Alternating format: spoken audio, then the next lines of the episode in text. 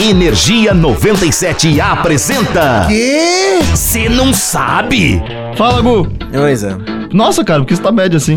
Ah, cara, eu ando numa baita onda de azar. Isso é típico de você, mas falando de azar, Jura que você vai me dar um você não sabe com a minha desgraça? sempre que possível. Enfim, você sabe por que, que o número 13 é tido como azarento?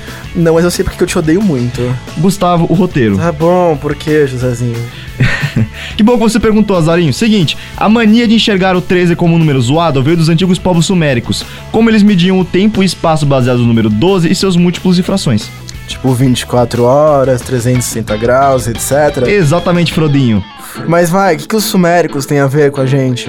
Que bom que perguntou, essa mania dos 12 influenciou babilônicos e judeus. Uh, daí os 12 discípulos de Cristo. Precisamente, segura esse exemplo que ele vai vir muito a calhar logo menos. Segurando. Seguinte, a impopularidade do número 13 no ocidente vem muito da tradição cristã, dizendo que o discípulo X9 do rolê... Judas? Exatamente, que ele teria sido o 13 terceiro a sentar-se perante Jesus Cristo na ceia. Pô, bacana, então a galera que se ferrou no filme Sexta-feira 13 tem que ir lá tirar uma satisfação com o amiguinho Judas. Não pensei muito pra esse lado, mas se te deixa feliz.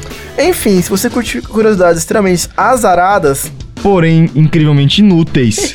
Você deu uma zoada em mim. É só ficar ligado que eles sei por aqui. eu sou o Gustavo Azarado Fávaro. Eu sou o Zé Constantino e nós somos do Cê Não Sabe. Energia 97 apresentou. Ah, já sei! O quê? Você não sabe?